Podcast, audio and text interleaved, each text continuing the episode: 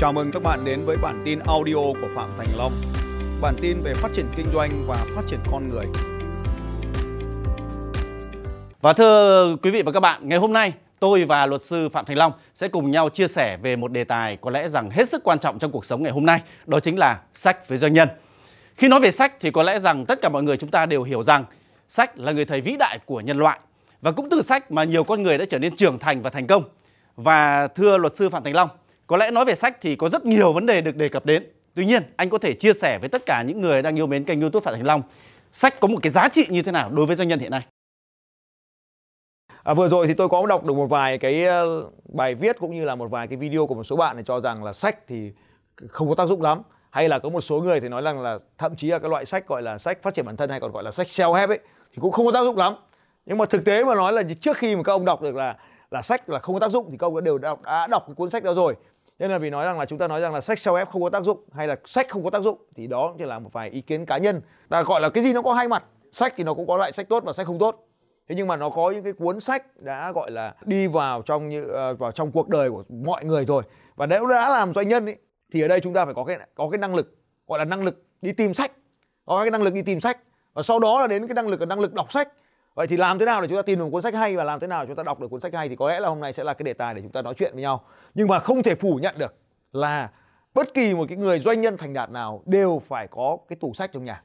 Bởi vì chúng ta chỉ cần bước vào căn nhà mà nhìn được cái tủ sách là chúng ta biết được là cái cuộc sống của con người như nào. Thì đây không phải là sách để khoe, mà chúng ta nói rằng là sách chính là là nó giống như là một cái món ăn ở trong cái bữa thực đơn của ông. Nhìn vào cái món ăn thì biết con người thế nào và nhìn vào sách thì cũng biết giá trị con người như nào. Thì ra là là chúng ta đã quyết định trong trong nhà chúng ta có cuốn sách thì chúng ta đã quyết định đưa cái gì đến giá sách cũng đấy cũng là một cái thuộc về cái nét văn hóa mà trong đề tài ngày hôm nay chúng ta nói nhưng mà dù sao chăng nữa thì không thầy đố mày làm nên nhưng mà nếu mà không có sách thì chúng ta cũng sẽ không biết được cuộc sống chúng ta tăm tối như nào. Vâng, rõ ràng sách là một món ăn tinh thần tuyệt vời của con người đúng không ạ? Đúng rồi. Vâng, và để viết ra một cuốn sách thì không hề đơn giản một chút nào. Đúng không ạ? Vâng, và chính anh cũng đã là người cùng tham gia với một tác giả nước ngoài uh, viết lên lên một cái cuốn sách mà để uh, ông ấy cũng là góp phần vào để ông có một cuốn sách rất là nổi tiếng. Vâng, anh có thể chia sẻ với cái kỷ niệm đó. Vâng, à, cái, uh, tôi có một cái người thầy là là tên gọi là biệt danh gọi là Mr. Fire, tức là là người đàn ông lửa hay còn gọi là là Joe Vitan ông ấy là một trong những người mà đã đi theo cái lý thuyết gọi là luật hấp dẫn và có một lần thì tôi nhận được cái email là mời viết một cuốn sách để kể về một phần trong cuộc đời và những cái thành công của mình và đây là một cái trải nghiệm rất là tuyệt vời và Jovitan đã dựa trên những cái học trò của mình để tạo nên một cuốn sách. Và trong cuốn sách đó thì ông ấy kể các cái tác giả sẽ kể về cái chuyện thành công của mình những nguyên nhân thành công những cái bài học thất bại những cái cách thức để vượt qua những cái khó khăn trong cuộc sống. Và mỗi một người thì đều chia sẻ cái đấy và được chấp bút bởi uh, Jovitan. Và cuốn sách đó thì nhanh chóng trở thành bestseller trên Amazon. Đã, đã cũng đã đem lại một vài cái ảnh hưởng nhất định cho các tác giả tham gia vào cuốn sách. À, nhưng mà nhưng mà nhớ lại thì là để mà viết được cuốn sách thì đấy chính là anh Minh đã đã tham gia phỏng vấn. Vâng nhớ rồi, hôm đấy là là tác giả có đề xuất là viết sách và thực sự là cũng để mà trong một vài ngày để mà nhận lời viết một cuốn sách thì thực sự là không biết và đặc biệt là bằng tiếng Anh. Thì hôm đó là có mời anh Minh là phỏng vấn cho vài câu và sau đó thì là chuyển cái ngữ sang tiếng tiếng Anh và sau đó thì các tác giả đã trên cái cơ sở đó đã chấp bút xong cuốn sách. Đó cũng là một điều rất là trải nghiệm. Cho nên là nhiều khi trong cuộc đời ấy, là bên bên cạnh cái việc tác giả có nội dung hay rồi nhưng mà đôi khi là cũng không biết cách moi ra để mà viết cho nó hay cũng nhân dịp để cũng biết ơn anh Minh vì chính cái bài phỏng vấn đó mà đã đem thành cái nội dung cuốn sách rất tuyệt vời. Vâng, đó là một kỷ niệm ờ, rất tuyệt vời với cả luật sư diễn giả nhà huấn luyện doanh nghiệp ờ, Phạm Thành Long. À, và thưa luật sư Phạm Thành Long, có thể nói rằng là anh cũng là một người rất thích đọc sách. Vâng, và sách cũng đã đem lại cho anh rất nhiều điều. Vậy thì nói về sách thì anh cho đến thời điểm này anh cảm thấy tâm đắc nhất đối với cuốn sách nào mà anh đã từng đọc? Vâng, có lẽ thế này, có lẽ là cái là những năm 1000 lâu lắm rồi năm 1990 khoảng đó thì có một cái ờ, có một cái người thầy họ mới nói là ông ấy đến ông gặp bất tình cờ thôi ông ấy gặp gỡ ở đâu đó và sau đó thì ông ấy nói rằng là, là có muốn muốn là tuyển có lại là gọi là nhờ thầy hướng dẫn thêm. Thì ông thầy ông nói rằng là không ông không cháu không cần phải học thêm cái điều gì cả. Và và sau đó thì, thì nhưng mà cháu đã đến gặp bác thì bác cho cháu một cái lời khuyên. Thì ông ấy nói là đọc một cuốn sách tên là Đắc Nhân Tâm. Thực ra là vào những năm 1990 khi mà tôi mới học lớp 9 thì lúc đó không có bây giờ nói là bốn cuốn sách thì lúc đó là năm 90 sách rất là hiếm.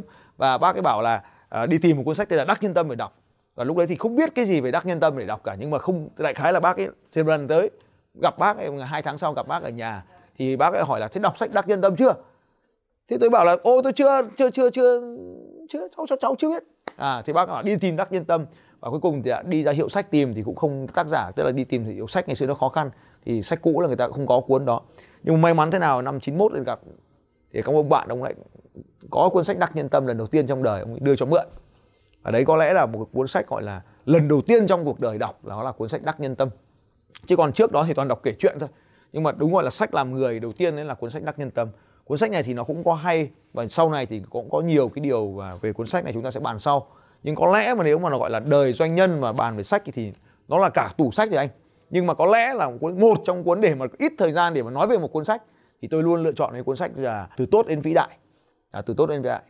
Vâng từ cuốn sách đấy thì anh cảm thấy cái cuốn sách đấy nó đem lại cho mỗi một doanh nhân điều gì mà họ có thể học hỏi được? Ví dụ như là cái việc mà lãnh đạo đội nhóm làm sao và cái mối quan hệ giữa người lãnh đạo đội nhóm với nhóm của mình làm sao để đạt được những thành công mà đặt ra? Và có lẽ cái cuốn sách uh, từ tốt đến vĩ đại này nó là một cuốn sách mà mà những cái doanh nhân thành công gọi là sách gối đầu giường. Tức là cứ đọc mãi thì thì nó vẫn có tìm được những cái điểm mới trong cuốn sách là mỗi một lần ta khai thác lại cuốn sách ấy, thì nó lại có một cái điểm mới. Và có lẽ là tìm để tìm một cuốn sách này hay tìm về những bài viết về đó nó hay là những tìm những cái video trong kênh YouTube này để mà nói về cái cái cuốn sách này thì nó là vô vàn luôn. Good to Great Jim Collins. Thì trong cuốn sách này nó có rất là nhiều cái khía cạnh. Nhưng mà theo tôi cái khía cạnh đầu tiên làm thay đổi cuộc sống của tôi là cái khía cái, cái hình thái gọi là hình thái con nhím. Cái con nhím và cái con cáo là cái con cáo luôn tìm cách bắt con nhím và đủ cái mưu mẹo đủ mọi trò. Nhưng mà con nhím thì nó chậm hơn, nó ù lì hơn. Nó chỉ làm có công việc là cuộn tròn mình và xòe những cái lông ra. Thế cái bài học ở đây là ở trong làm trong kinh doanh chúng ta có rất là nhiều cái điều mà chúng ta thấy những người khác làm và có đôi khi chúng ta cứ đuổi theo họ. Nhưng mà thực tế mà nói để thành công chúng ta chỉ cần tập trung vào một yếu tố mạnh nhất của chúng ta. Tại vì tìm ra một cái điểm mạnh trong kinh doanh, điểm mạnh, điểm lợi thế của chúng ta, phát triển nó lên và tìm những cái thị trường mà phù hợp với cái điểm mạnh của chúng ta thì đấy là cái cách mà chúng ta kinh doanh thành công. Cho nên là ở trong cái thị trường của mỗi người sẽ làm một cái ngành nghề khác nhau. Vì sao chúng ta làm? Vì chúng ta làm đúng cái ngành mà chúng ta mạnh nhất chúng ta có lợi thế nhất. Thì sau này chúng tôi tôi phát triển cái chiến lược này lên trong uh, trong EcoCam gọi là chiến lược là cá lớn trong ao nhỏ. Tập trung vào một cái điểm mạnh nhất tìm một cái thị trường tốt nhất đối với mình và phát triển lên thành một à, trong những cái người lớn nhất trong cái thị trường ngách của mình. Và đấy là cái cục cục trong cái bài học đầu tiên. À, cái bài học thứ hai ở trong cái cuốn sách từ tốt đến vĩ đại mà hôm nay tôi muốn chia sẻ với các bạn ấy là bất kỳ một cái thành công nào thì cần có đội nhóm cho nên trong cuốn sách thì bao giờ cũng vậy con người đi trước chiến lược theo sau.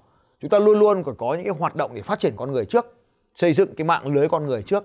Và chúng ta không thể giỏi tất cả mọi thứ nhưng mà khi mà chúng ta kết nối với con người khác kết hợp với con người khác là chúng ta trở nên mạnh hơn. Thì trong cuốn sách thì có có cái chương gọi là chương về nhà lãnh đạo cấp độ 5 thì trong cái bài học đó là uh, thông thường thôi cái một cách hiểu biết thông thường là lớn lên thì chúng ta có được ai dạy cái điều này. Cho nên là ở trong cuốn sách thì có chia sẻ hai cái điều rất là ngược đó là nhìn vào gương và nhìn qua cửa sổ hai cái khái niệm.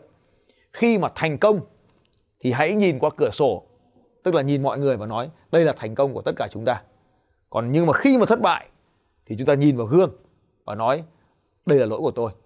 Và đây có lẽ một cái bài học đơn giản như vậy nhưng mà nó làm cho tôi thay đổi rất là lớn đó là tính chịu trách nhiệm.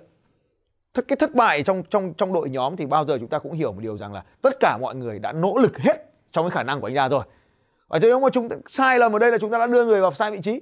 Sai lầm đây là chúng ta đã tuyển người sai. Sai lầm đây là chúng ta không đào tạo họ. Sai lầm đây chúng ta không kiểm tra đánh giá cho nó đúng. Sai lầm đây chúng ta không rút kinh nghiệm. Cho nên ở đây là khi mà có một cái thất bại thì luôn luôn nhớ rằng là xem xem xét từ bản thân mình trước. Còn khi mà thành công thì không ai chơi với một người mà mà mà gọi là cướp hết thành quả cả. Cho nên ở đây chúng ta cũng phải thấy rằng là khi thành công chúng ta nhìn ra cửa sổ. Và khi thất bại thì chúng ta nhìn vào trong gương để thấy mình có thể sửa được điều gì tức là chúng ta dám chịu trách nhiệm đúng không ạ? Dạ, khi chúng ta nhìn vào trong gương chúng ta dám chịu trách nhiệm những cái thất bại mà chúng ta gây ra. Nhưng mà khi thành công thì chúng ta sẵn sàng chia sẻ thành quả với tất cả mọi người khi chúng ta nhìn ra cửa sổ đúng không ạ? Nhưng mà chắc chắn trong cuốn sách đấy thưa anh là họ cũng nói về cái kỷ luật của một doanh nhân. Bởi vì khi họ đã làm lãnh đạo của một đội nhóm rồi thì tính kỷ luật phải rất cao đúng không vâng à, xuyên suốt cái cuốn sách này đó là cái tinh thần kỷ luật. À, từ cái việc mà chúng ta thấy rằng là kỷ luật bản thân kỷ luật đội nhóm nhưng mà nó sẽ chia thành các các cái cấp độ kỷ luật khác nhau. Đầu tiên đó là con người kỷ luật rồi nó đến văn hóa kỷ luật và sau đó là đến là các cái hành động kỷ luật. Thế thì kỷ luật ở đây là gì ạ? Là ờ, cũng có một câu nói là kỷ luật chính là cái sự tự do. Có nghĩa là thế nào ạ? Chúng ta làm cái điều gì đó mà không theo một cái tính hệ thống không theo một cái khuôn phép nào cả thì cuối cùng chúng ta sẽ tạo ra cái sự hỗn loạn. Và chúng ta sẽ cùng chúng ta sẽ thấy rằng ạ, nếu mà trong cái sự hỗn loạn này chúng ta chúng ta chả là ai cả. Cho nên ở trong cái yếu tố của trong cuốn sách này nói là là, là cái tính kỷ luật. Thì cái kỷ luật ở đây đó là một phần của cái văn hóa tức là khi mà chúng ta xây dựng một đội nhóm thì đội đấy là một đội nhóm kỷ luật cùng nhau tiến tới một cái mục tiêu chung. Và nếu mà thiếu cái tinh thần kỷ luật ví dụ lãnh đạo mà thiếu kỷ luật thì anh biết rằng là bao giờ cũng vậy những người dưới chúng ta thì luôn luôn là học học cái tính xấu của chúng ta nhiều hơn là học cái tính tốt. Và thứ hai là họ luôn luôn là dưới cái mức mà của nhà lãnh đạo là, là chúng ta thấy rằng là lãnh đạo là phải cao hơn cái cái người bình thường. Nếu bạn là nếu mà là, là lãnh đạo doanh nghiệp thì chắc chắn là phải có cái tinh thần kỷ luật cao hơn những người khác thế cho nên là trong các cái chương trình huấn luyện của tôi về trong chạy Eagle Camp hay là những trại huấn luyện khác ấy, thì luôn luôn thấy rằng là cái yếu tố kỷ luật là yếu tố quan trọng nhất. Đúng giờ làm đủ bài thực hiện đầy đủ trách nhiệm của mình và làm tốt hơn cái sự kỳ vọng của đội nhóm. Thì đấy mới là cái tính kỷ luật cao nhất trong cái tinh thần. Và xuyên suốt những cái chương trình đào tạo huấn luyện như vậy thì tôi luôn tập trung vào cái việc là xây dựng cái tinh thần kỷ luật. Chúng ta biết rằng là mỗi một người Việt Nam mà có cái tính kỷ luật cao thì đất nước này sẽ làm đất nước tuyệt vời tuyệt vời hơn bất kỳ đất nước nào. Chúng ta có đủ hết cả yếu tố cho nên là chúng ta thấy rằng là có một câu mà chúng ta nghe khá quen thuộc kỷ luật là sức mạnh của quân đội đúng không? Vâng thì trong uh, kinh doanh cũng vậy thôi. À, chúng ta nếu không có kỷ luật thì dễ dàng chúng ta gặp một cái từ mà chúng ta ai cũng muốn tránh đó chính là thất bại đúng không ạ? Vâng nhân đây cũng xin uh, hỏi luật sư phạm thành long là thế này. À, dường như đối với uh, mỗi doanh nhân thì thời gian với họ là rất quý đúng không anh? Tôi cho rằng là cái thời gian thì ai cũng quý như ai cả thôi. Nhưng mà nó quý hơn ở cái chỗ là cái cùng một khoảng thời gian đấy và chúng ta sử dụng nó một cách có hiệu quả, nó hiệu suất nó cao hơn, nó tạo ra giá trị cao hơn. Thì cho nên là có một số người thì đo lường cái thời gian bằng giờ, bằng phút. Nhưng mà để mà quý thật sự ấy, thì chúng ta phải đo lường bằng cái thời thời gian bằng cái thứ giá trị chúng ta tạo ra được. Thì cho nên là mỗi người sẽ có độ quý khác nhau. Vâng và mỗi một doanh nhân đều có một cái cách ứng xử khác nhau. Nhưng là ứng xử làm sao để cho nâng tầm đẳng cấp của mỗi doanh nhân đó? Tức là họ khẳng định với xã hội, cái sự thành công của họ, khẳng định với xã hội họ là ở, là một người đứng ở trong một cái thế giới khác. Vâng ở đây chúng tôi muốn nói đến nghệ thuật ứng xử. Thưa anh, cái cuốn sách mà anh vừa đề cập đến, họ có nói gì về cái nghệ thuật ứng xử hay không? Ở trong cái cuốn sách này chúng ta sẽ thấy rằng là cả một cuốn sách thì nó đều nói phần lớn về cái việc mà chúng ta cư xử với những người đồng đội chúng ta. Thì thực ra mà nói rằng là ở đây chúng ta thấy rằng là xuyên suốt cái từ khóa là chỉ cần nhìn vào gương và nhìn vào cửa sổ. Đấy cũng chính là cái cách mà con người chúng ta cư xử với nhau. Chúng ta trong cuộc sống cũng thế thôi. Nếu mà có điều gì đó chưa vừa lòng chưa vừa ý hãy xem là xem bản thân mình có thể sửa được điều gì có thể làm tốt hơn được điều gì. Và trong cuộc đời này nếu mà có cái thành quả nào đó có cái hạnh phúc nào đó thì hãy xem trong đồng đội chúng ta ai là người tạo ra cái điều đó. Thì trong cuộc sống trong gia đình hay trong cái uh, mọi cái điều ngoài kia ra ngoài giao thông chúng ta thấy ông ạ? Vừa có cái trường hợp là đèn xanh đèn đỏ rồi đánh nhau. Thì chúng ta thấy rằng là mình cũng phải xem lại khi mà ra đường mà xảy ra những sự cố như vậy thì ai là người đã làm ra cái tai nạn giao thông. Tôi tin chắc rằng là tai nạn giao thông là sự va chạm của hai bên chứ khó khi nào mà va chạm của một người. Nhưng mà cái cách mà chúng ta hành xử ở ngoài thì đôi khi nó cũng chưa chưa được tốt lắm.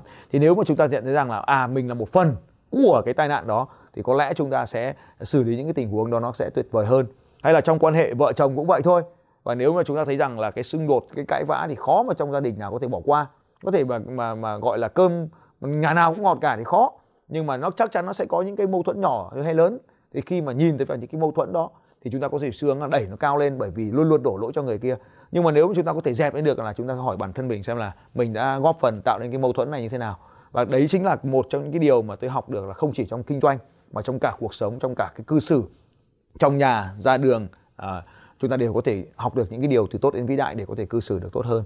Và không không chỉ như vậy đâu chúng ta trong cái việc lãnh đạo gia đình trong cái việc lãnh đạo cộng đồng trong cái việc mà có ảnh hưởng đến những người khác thì đều theo cái hướng này. Vâng à, thưa quý vị và các bạn chỉ xoay quanh một chủ đề đó chính là tên của một cuốn sách từ tốt đến vĩ đại mà tôi và luật sư Phạm Thành Long đã chia sẻ rất nhiều với quý vị và các bạn những vấn đề uh, liên quan đến kinh doanh, liên quan đến cuộc sống. Và chúng tôi tin rằng những chia sẻ vừa rồi uh, của luật sư diễn giả nhà huấn luyện doanh nghiệp Phạm Thành Long cũng đã đem đến cho quý vị những thông tin vô cùng bổ ích, những kiến thức vô cùng lý thú để làm sao mà chúng ta có thể áp dụng nó vào cuộc sống của mỗi người. Xin cảm ơn luật sư Phạm Thành Long đã dành thời gian tham gia chương trình. Vâng, cảm ơn anh Minh. Và tôi cũng chia sẻ với các anh chị rằng là cuốn sách này thì không chỉ có những nội dung tôi vừa nói mà còn nhiều, vô vàn, nhiều nội dung khác. Và mỗi một người trong chúng ta, trong mỗi một giai đoạn, trong mỗi một thời kỳ, có lẽ sẽ có những bài học khác nhau. Và tôi rất là muốn nhận được ý kiến của các bạn, sự chia sẻ của các bạn sau khi đọc xong cuốn sách này. Hãy comment ở bên dưới video này. Cảm ơn các bạn. Xin chào các bạn và hẹn gặp lại các bạn vào bản tin audio tiếp theo của Phạm Thành Long vào 6 giờ sáng mai.